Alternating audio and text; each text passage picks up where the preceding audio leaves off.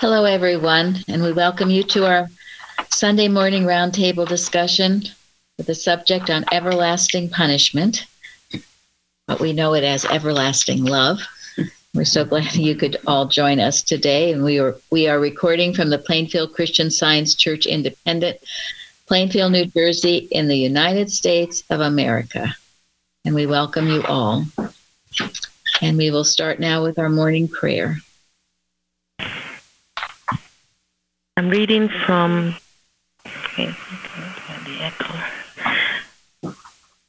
from page 62 of Divinity Course and General Collectanea. Study the Bible constantly, daily, and dear one, pray. Ask the divine love every day to give you all that the Lord's Prayer inculcates. Go alone by yourself one half hour every morning and ask God good, thy kingdom come. Ask to establish the reign of honesty, peace, and purity in your consciousness, and to overthrow and cast out all that is unlike the Christ love. Ask to forgive those that wrong you, even as forgives you and see how this must be for you to reflect God. Ask for deliverance from temptation. Ask for patience, meekness, peace, and so may the grace of God be with you. Mary Baker Eddy. You find the best things, Florence. That's beautiful. Thank you very much.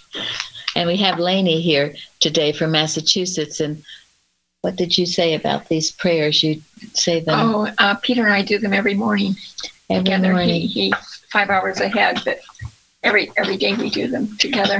Her friend Peter in England, they they do them every morning together. It's a beautiful for the whole week. So for the whole wonderful. week. Yeah, wonderful. Good morning. Yes, good morning. All right, our watching point. Watch number six. Watch lest the old theo- theological teaching and training as to what constitutes sin prevent you from realizing that fundam- fundamentally sin is cause rather than effect, wrong thinking rather than wrong acting. The primary sin is sin against the Holy Ghost, or against that which unites man to his Maker.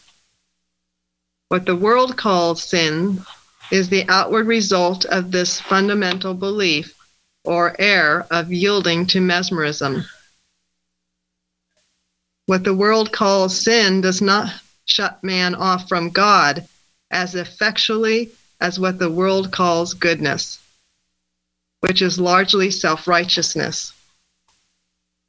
When a mortal finds that his actions are sinful, he is apt to become dissatisfied with himself and with material existence, so that he yearns for God.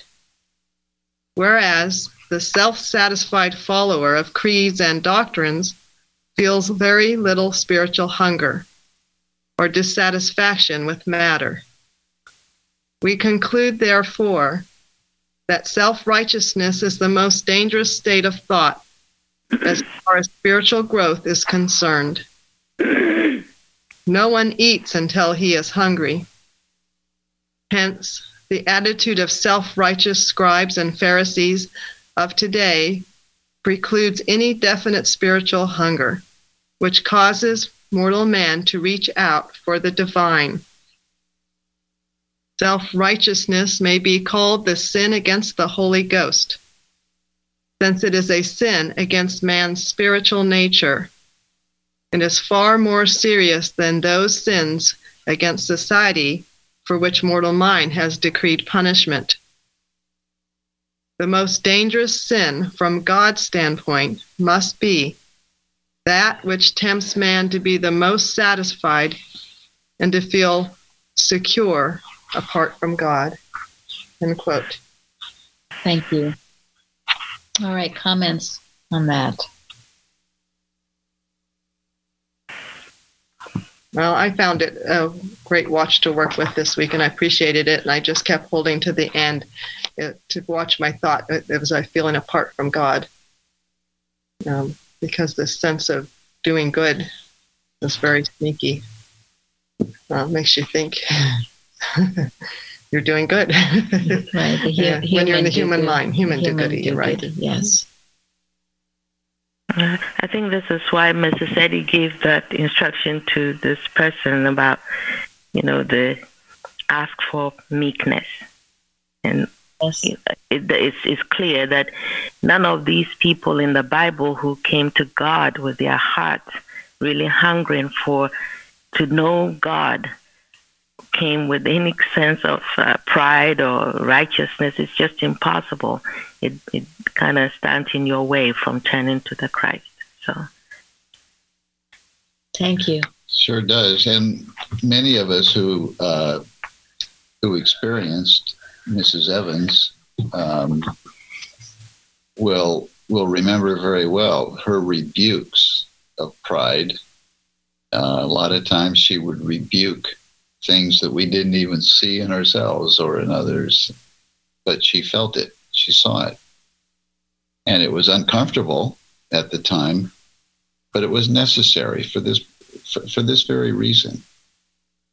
If we if we have any sense of pride, it's going to prevent us from being, you know, what God made. It's going to prevent us from being happy and fulfilled.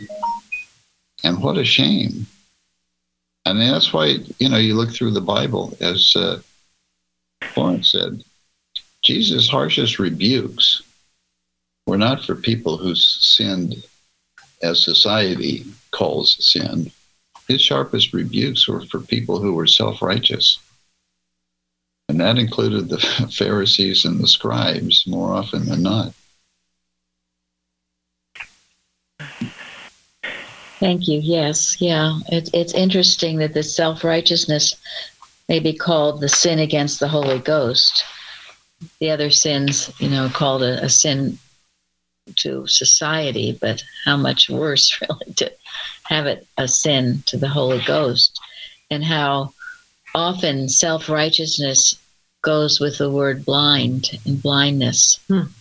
because you don't see what you're doing. And that's why cleanse thou me of secret faults, as we had, I believe, in the last week's lesson. So, um, we're going to talk about many things today, but one of them is how what what would block a healing, and you see this would block a healing. This self righteousness, this pride that you don't even know you have. Um, I believe I was looking for it somewhere. There's a story in one of Mrs. Eddy's classes where she detected this uh, pride in a student, and I believe she asked that person to leave. Please, But mm. you, you remember that? Yes. remember that I've, I've read it before. Yeah. Yes. I, I always remember the uh, what she says in prose works. Humility is the stepping stone to a higher recognition of deity. Yes. Thank you. You can't step up until you lose this pride. And I'm going to come back to the golden text later, but now, because all of this relates so well to the story in the responsive reading. And I, I, uh, go ahead.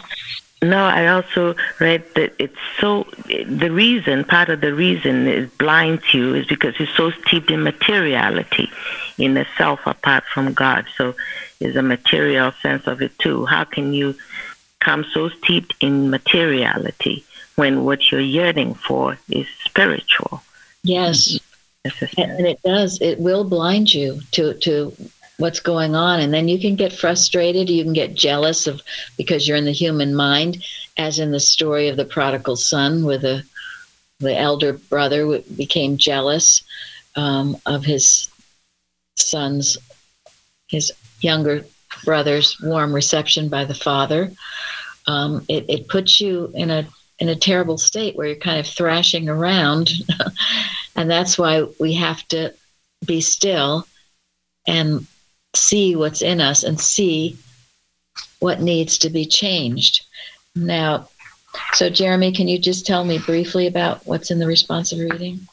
Oh yes, uh, Mary Magdalene um, came into that Simon, not not Peter, came into Simon's house to uh, go to Jesus and put that ointment on his feet, and Jesus used it as an opportunity to teach Simon a good lesson about, you know, the fact that she was, despite being a sinner, she knew it, she was repenting for it, whereas you know, Simon did not offer Jesus all the things that a host would have in those days, you know, and uh, I always, since I first got here, it was really clear that it became clear quickly that Jesus never answered a question directly. He always went right after what needed to be said, and I this this is another really good example of that. I love that. Thank you. Yes, and he detected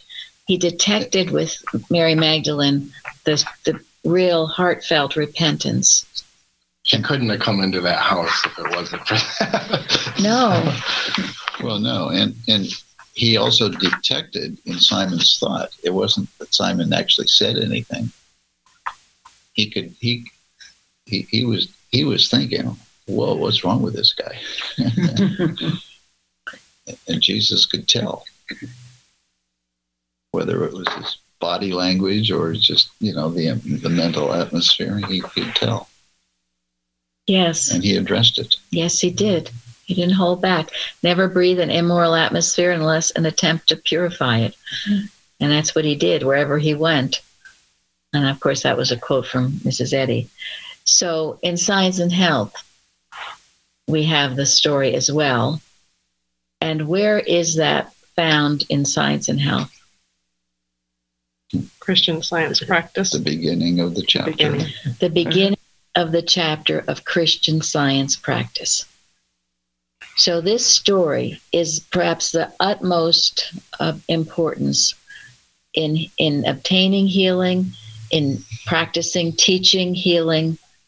And this part, it, it's a long, you know, it's a few pages, so it's all wasn't in the lesson. But Mrs. Eddy says, here is suggested a solemn question, a question indicated by one of the needs of this age. Do Christian scientists seek truth as Simon sought the Savior through material conservatism and for personal homage? Jesus told Simon that such seekers as he gave as he gave small reward in return for the spiritual purgation which came through the Messiah.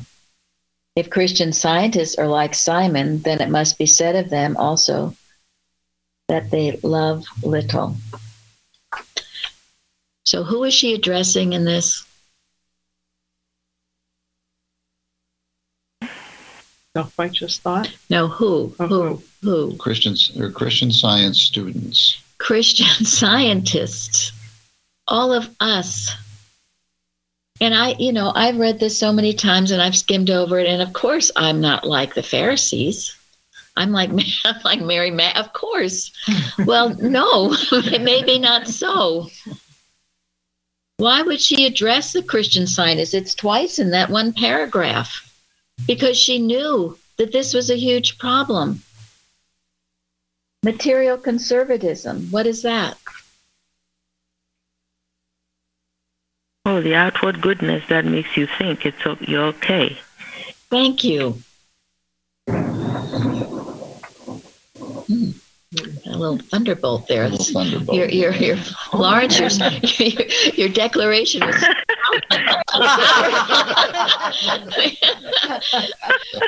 Stopping what you just said, Florence. My goodness. Well, yes, the outward show. Or alternatively, the fear of letting go Thank you. of the material, what seems to be at times comfort, but is a compromise, really. And the fear of growing spiritually and letting go of what seems familiar. Thank you, because that word conservatism has many meanings, but one of them is is you know resisting change, not wanting to change. And we know in science it's a radical religion, and to be so conservative and not want to change and be so concerned with whatever your looks and and what you appear to be rather than what you truly are. Um, so Remember this it's in the very beginning of Christian science practice. It is addressing us. We're not talking about everybody else because we're great and no one else is. She's addressing Christian scientists. And then I was very grateful. I'm going to read this to you. This was an article that um, dear Carrie sent to me by a Fanny Whitney from the June 1899 issue of the Christian Science Journal. In miscellaneous writings, page 234, our leader tells us that, quote, what hinders man's progress is his vain conceit, the Phariseeism of the times.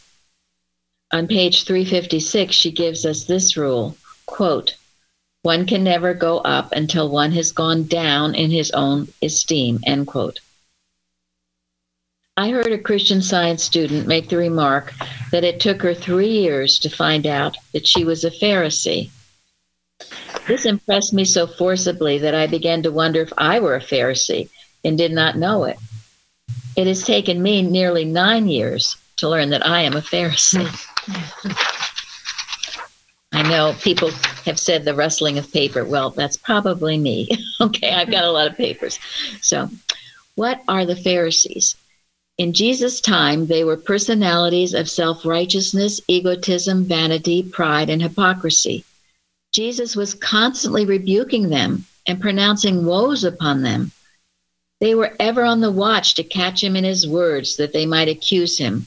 They were very ready to criticize his keeping of the Sabbath.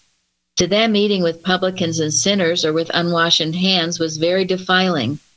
They were strict in keeping in the keeping of forms and paying tithes, while they omitted the weightier matters of law, judgment, mercy, and faith. It's Matthew 23. While I studied this thought, I kept watch to see if I could discover the Pharisee within. I must confess I was humiliated. The Pharisee appeared on every hand. I had the form without the life, the letter without the spirit, I preached far more than I practiced. I could see the faults of others more keenly than my own.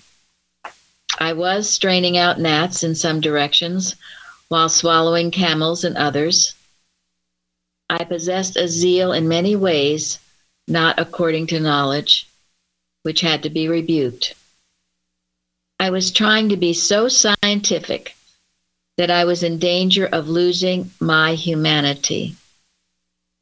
Yes, I was a Pharisee. But I was thankful for this awakening.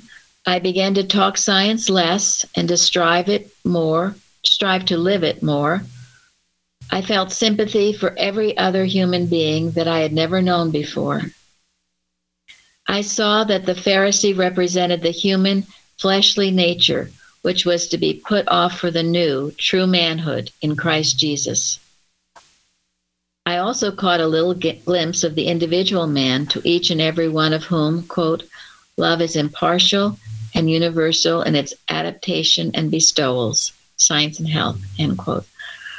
I could see that as each consciousness grasped the fact that man was God's own image and likeness, he would have the true conception of himself and of every other fellow being, and never until then. Herein the divine command to love thy neighbor as thyself will be fulfilled. Surely in Christian science there is no room for a Pharisee, no place for the thought, I am better than thou. This uncovering of error has made me forcibly aware of how very slowly the spiritual idea has dawned upon my consciousness. I now see how dense and tenacious was the error in my thought when Christian science found me. Claims of heredity and unfavorable environment have tried to hold me in bondage, but they are slowly and surely yielding to the understanding of the one creator and one creation. Christian science teaches that time and progress are not measured by years, but by the good unfolded. Now, isn't that beautiful? And so, again, if you feel you have some long for healing that doesn't seem to be coming no matter what you do, just, you know, be, be quiet and, and get honest with yourself and see maybe the Pharisee thought is lurking in there somewhere. I certainly found it big time in my thought. That's what Gary was talking about, and the way Mrs. Evans rebuked all that pride. I was the extreme do goody person, thinking I was good, and yet not knowing what was the matter with me and why I didn't have my healing. It was a huge stumbling block that I was blind to. So it must be seen and met and it tries to it tries to hide tries to keep you unaware of it and you know there are many people I know in the practice, you can mention maybe some things they might be doing, and it's what is it usually, Florence? Are they doing?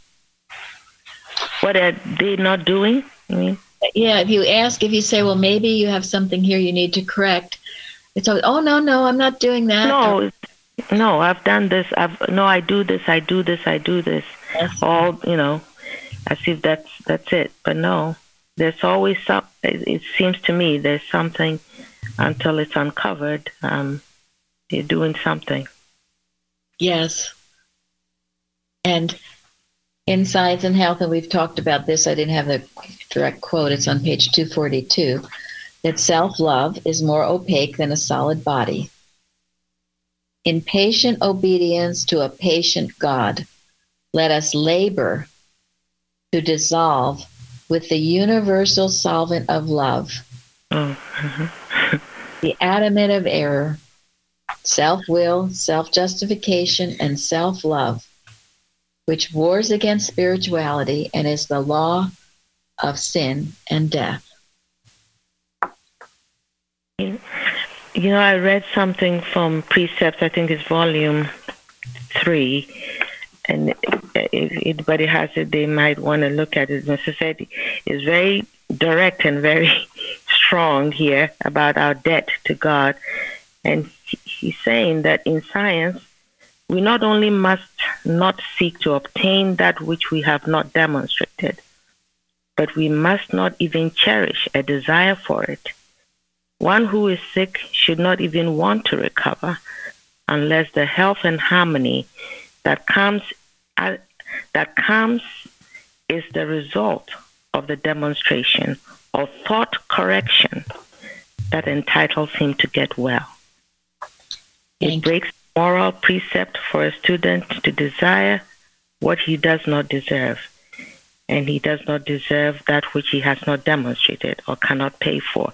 I mean, that whole page, you know, it's a. I was startled, but it's it's true. Mm-hmm.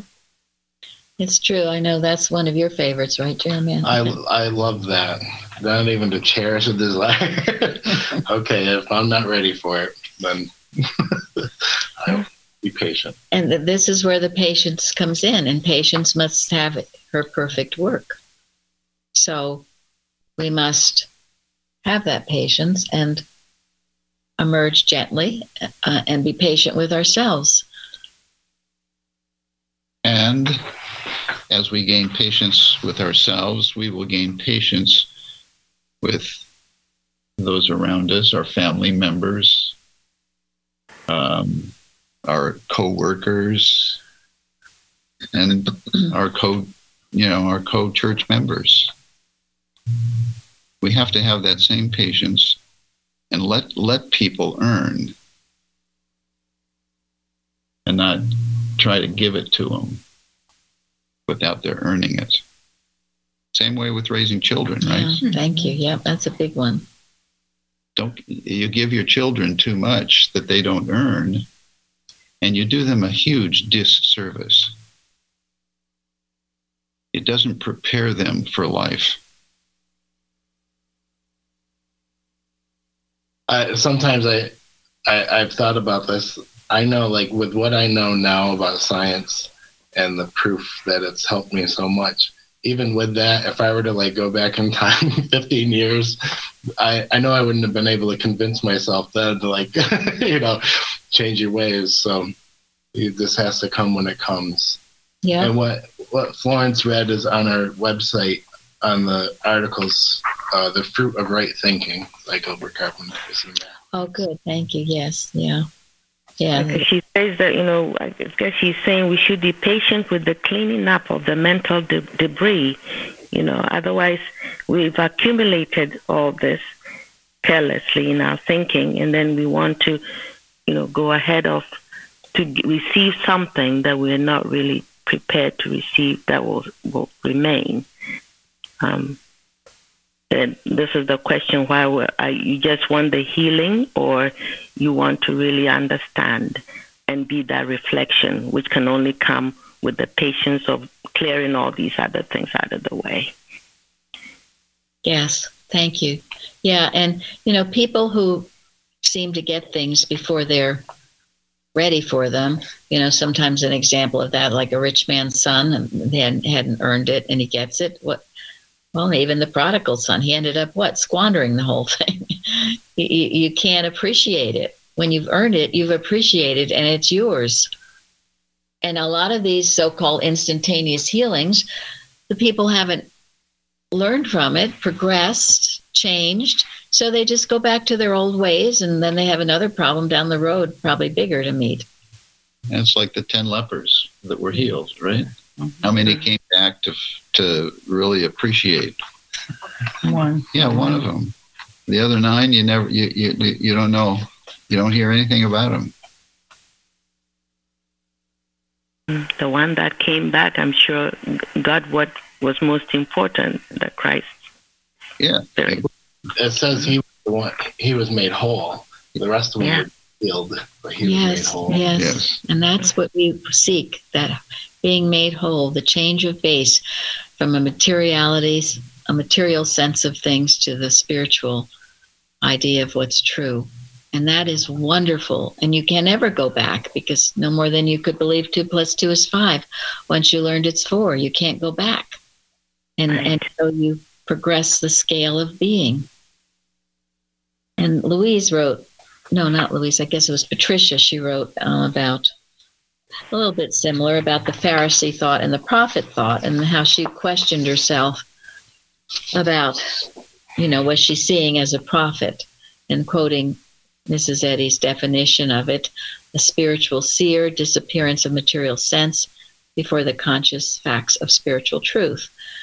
Again, you know, check, check yourself to see how much lies within you or how much more you can do and as was brought out, the answer is always to love, love more. Love is the liberator.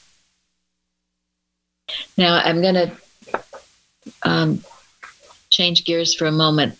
Since Lainey's here today, she told me of such a beautiful healing that a dear friend of hers had that I thought you would find very inspirational. Um, yes, I um, I take care of um, uh, provide care for a what we would call a or what world calls a paraplegic. And when I went first went there, the first day he said, asked me if I knew what intuition meant, and I said yes. And so we talked about it, and then we began to talk about Christian Science, and um, I I began to read him the lesson. And he also tuned into the website and began. He can only do things with a, a long stick in his mouth um, because he has no use of his arms, but he's able to get around um, the website, the Plainfield uh, Christian Science Church website, quite well. I went there one day and he said, what, uh, one thing happened first. He, he generally gets a urine or bladder infection every every two to three months and ends up in a hospital. And so we worked through the infection and the the belief that, that this was going to come again. And one day he said to me, Lainey, it's been four months, five months since I've had a urine infection. You just had realized it. And he was so grateful. And he said, But my dad has come to me and said that he has cancer or prostate of the um, cancer of the prostate, and um, so we began to work with that. And what I asked him to do is to really look at his dad as qualities, the qualities of God and the expressions of God. So he began to do that. And as he did this, his whole being began to become light. It was just amazing. I'd walk in the room um, five days a week and there'd be a, just light in the room. And then um, as he began to um, love his the qualities of his father, he was beginning to understand that that God expresses all of these through individual being, which was his father. And then a report started to come back, one at a time, that it's um, getting better. That there are, he said one day, he said his numbers are going down. I don't know what the numbers are because I don't understand cancer. And um, he went back to his doctor. I think he saw another doctor that day. And the doctor was quite stunned. He said, I find nothing here. And so um, he just, um, he um, beamed, just beaming with light and, and thanksgiving and gratitude. And then his uh, partner um, felt that that he had such so much of a light was coming that she felt he would he maybe fallen in love with someone else. And you know she doesn't really care for christian science. So we just smiled and went on. But she began to question other people are there any women coming here? Well in a way what's going on here but this individual um, he loves science and he loves the website here he's he's able to learn so much every day just by studying um, what's what's put on there. So I'm really grateful, really grateful for him and all my life. That's beautiful. Isn't that beautiful? Yes. Thank you. Yes. Thank you. Yes. And um, Lainey has gone in there. At first, the, the jobs, some of the jobs she has to do are not the most pleasant, and she wondered if it was the right job, and she prayed earnestly about it, and God told her to. And and she's been an angel to this man. Look what she's done. And now the healing with the father. Now this is this is the simplicity of the christ.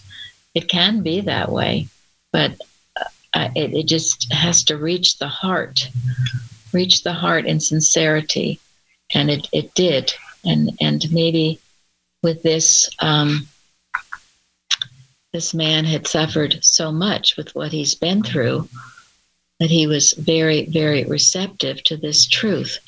Now, the lesson brings out more than once, at least twice, that um, to cause suffering as the result of sin is the means of destroying sin. And then also, man's wisdom finds no satisfaction in sin since God has sentenced sin to suffer because recently someone was asking me, oh, you know, about suffering mankind, and, you know, they see suffering everywhere. Well, first and foremost, we put a God's compassion and benediction on anyone who would seem to be suffering.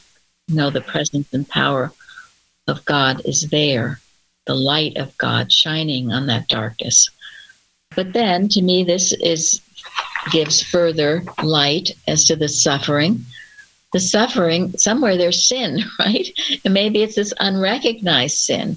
Maybe it's the bowing before false systems. You know, all, all the nations now that have had this pandemic, how many of them worship the one God? How many are Christian? I, I mean, I'm just I'm just throwing these things out. So, uh, and this is in no way of criticism or condemnation. This is just in the way of helping. So if they're suffering, then we know that God's presence and power is there, enlightenment, light, love that will lead wherever that suffering is, will lead it out of suffering into the Christ consciousness. So I, it's plain here, isn't it? Mrs. Eddy says this. And we can and we can look forward to the benefit that the suffering promotes Yes. because it forces people to to leave their false beliefs. It forces people out of what ails them. And it, it if they are if they have any ounce of spirituality left in them, it forces them closer to God. And that's the effect that it has on everyone who does suffer. this dear friend of Blaney's had suffered much, had suffered much. And in his, so it's not like these things just come. And he, there's no reason why he cannot have a complete healing. But how wonderful to see that they were pl- applying this truth and how it healed his dear father. How wonderful. How wonderful. And we can rejoice in the healing power of the Christ. And what a beautiful thought to see him as qualities. Yes. Also, one of the first things I learned, and amazing to know who you really are, qualities. Yes. And can qualities suffer with cancer? Can No. qual- qualities suffer with any any can suffer at all? No. No. It's impossible. And and a glimpse of understanding that brings healing. So Yeah, there's no darkness in qualities. there's no darkness in qualities. You had mentioned a quote that said about more opaque, and opaque is the, the inability to let light through. It Mhm. is. So, It is. And sometimes it's the Christian scientists are so full of self righteousness that they've been a Christian scientist, class taught, fifth generation, all rada rada woo woo, and and so you can't reach them. They've done everything, every little thing in their life right. And again, I was certainly probably maybe the worst of all in that respect. So I say this only for healing and helping, not to be critical or anything at all like that. Uh, Because once I got beaten up enough, I say that by Mrs. Evans, and I began to see my ways, and it took a long time, and I'm still having to check myself daily. Um, As we, as, as we all as we all do, That you're saying in the prayer, yeah, you have to. yes, We all have to. But I must say, uh, one very heartening comment. It, it was in an area in India somewhere where so many are dying now from the COVID, and I think they were burning the bodies. And one man said something like, "Well, the government can't help us now. The the the, the vaccine, I, I think that area didn't have it, or they couldn't have it. So now we have to turn to God." It, it was so nice to hear him say that. Yes. there we on- go. have all those languages covered too. So. Yes, we have those languages out there. Our truth is out there, and we send God's love there. But Mhm. the purpose of it, and I read that yesterday at our, our Bible study, something, you know, you, you get forced. There's no other place to turn. Hmm. Nothing, nothing saves you. God is our Savior. So, Craig, read the golden text for us. Isaiah 43. But now, thus saith the Lord that created thee, O Jacob, and he that formed thee, O Israel, fear not. For I have redeemed thee. I have called thee by thy name. Thou art mine. How beautiful is that? And I looked up that word, redeem, to rescue from captivity or bondage, to regain possession of a thing that has been alienated. Such a secure statement, I feel. It is. It's just goes to the depths of one's being.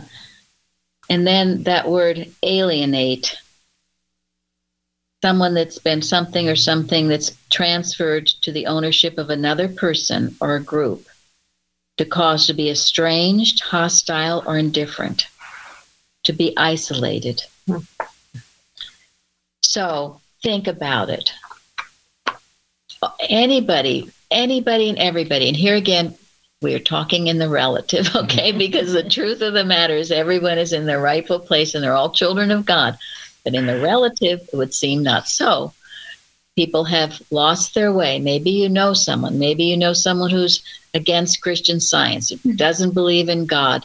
All of this, they have been taken away, isolated, um, in some other kind of ownership. Maybe it's a child that you love. And here we go to the prodigal son, right? Yes. hmm But it's God redeems them. He brings them back in his great love.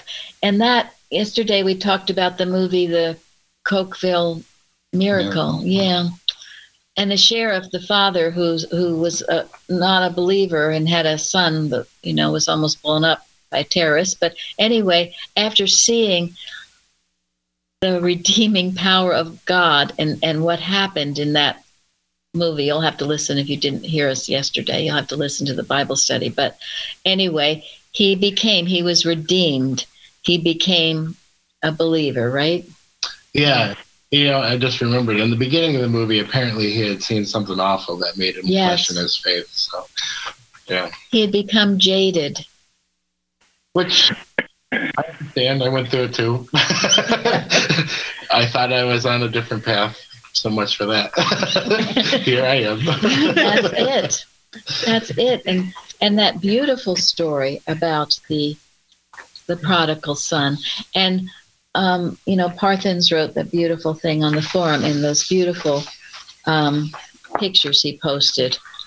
And he writes, in the late 1800s, Swiss artist Eugene Burnand created a series of illustrations based on the parable of the prodigal son, the most striking of which may be found here, and you can look at it.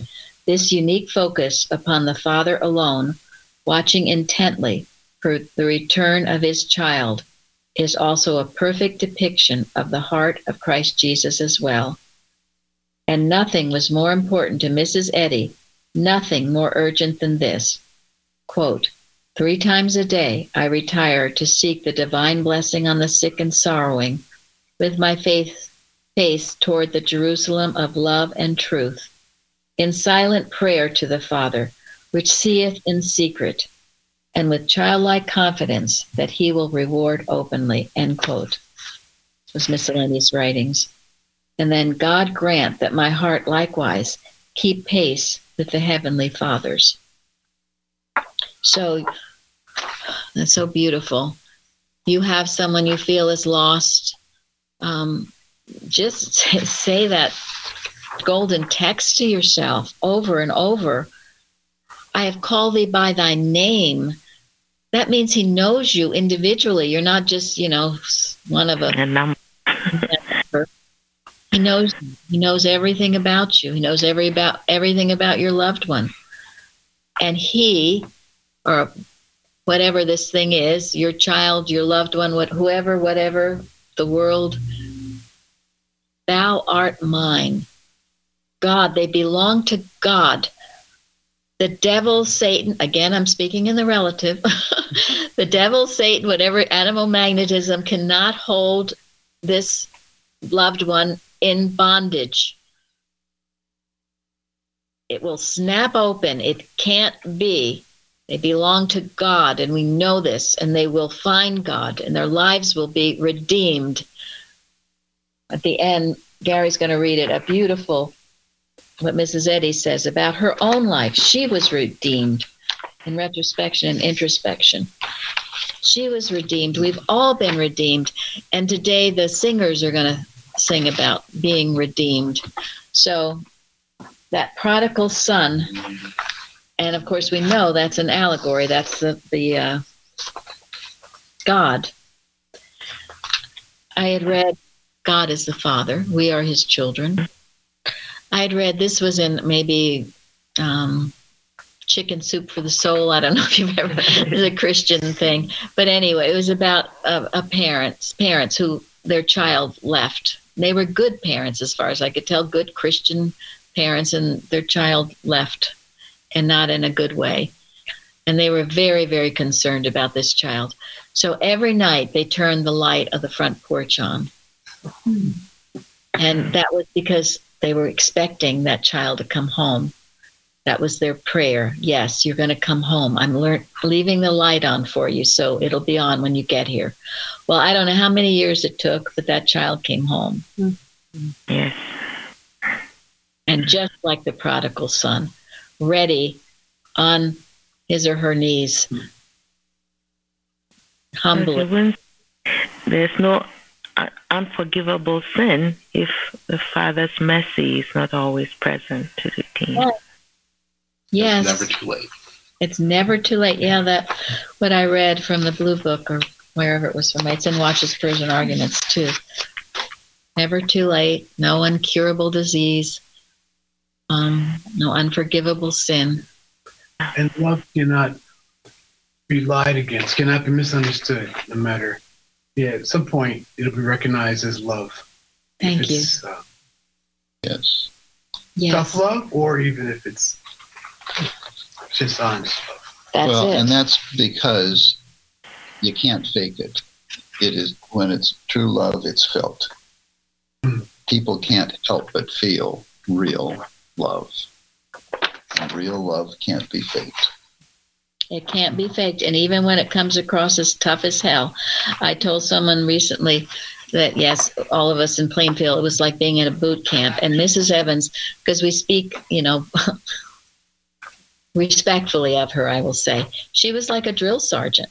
Who loves a drill sergeant? You know, it's hard to love a drill sergeant. But if you've ever had tough love, if you've ever had a tough teacher, if you've ever had anything tough, you understand that that is very essential, that toughness. And what she taught us was invaluable. And all of us, I know, will thank her every day of our lives, which is why we speak of her. Lo- yes, lovingly and respectfully of her. It wasn't easy to be that. And also, she stood up to an organization that no one else had been able to stand up to. And that took a tough leader. And also in the forum, um, what Louise wrote about, and she gave a testimony, which I read on Wednesday, how um, the prodigal son came to himself, right? Yes. Yes, and that in every healing, it's a matter of coming to to ourselves, and um, says our coming to your true self, your sane mind, and that's what you see in healing. And I don't care what the problem is—a mental problem, a physical problem, a financial problem. You come to yourself. You're saying your right mind. You're no longer in that carnal mind of hell and anguish. You're in your right mind.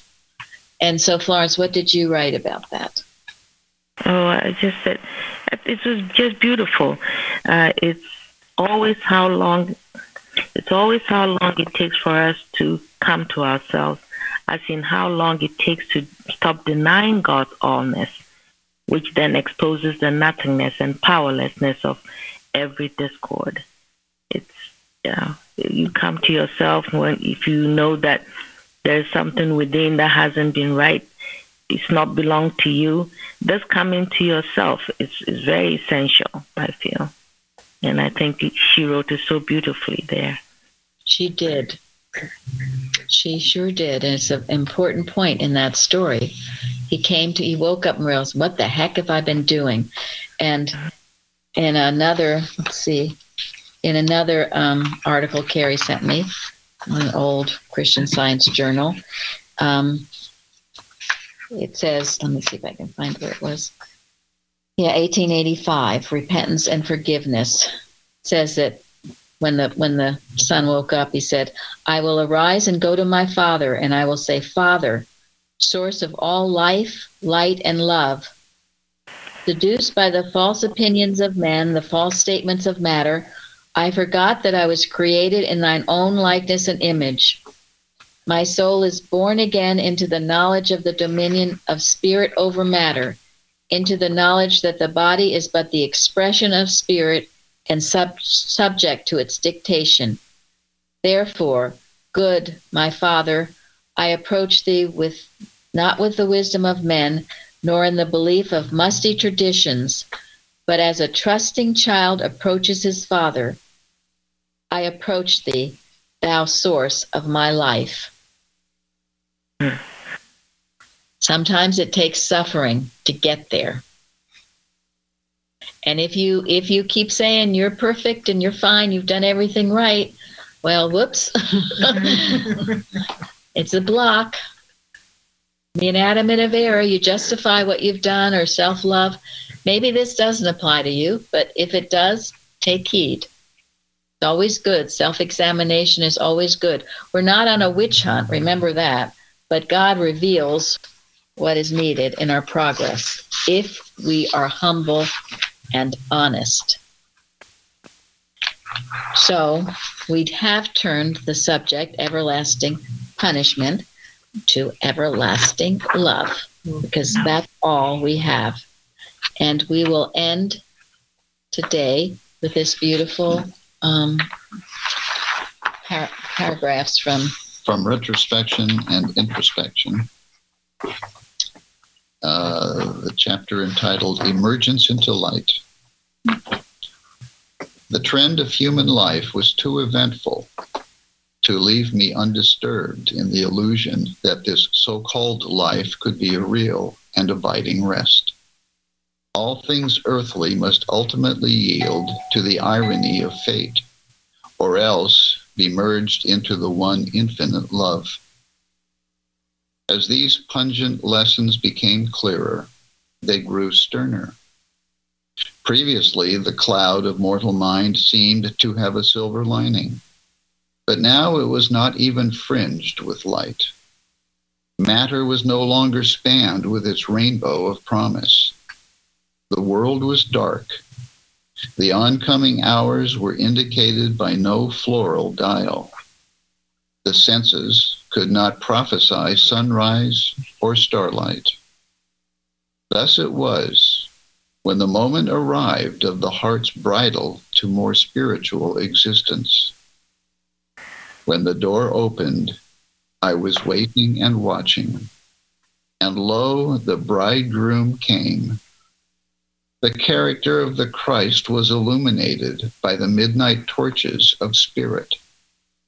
My heart knew its Redeemer. He whom my affections had diligently sought was as the one altogether lovely, as the chiefest, the only among 10,000. Soulless famine had fled. Agnosticism, pantheism, and theosophy were void. Being was beautiful. Its substance, cause, and currents were God and his idea. I had touched the hem of Christian science. Mary Baker Eddy. Thank you all for joining us today. Thank you. Thank you. Thank you.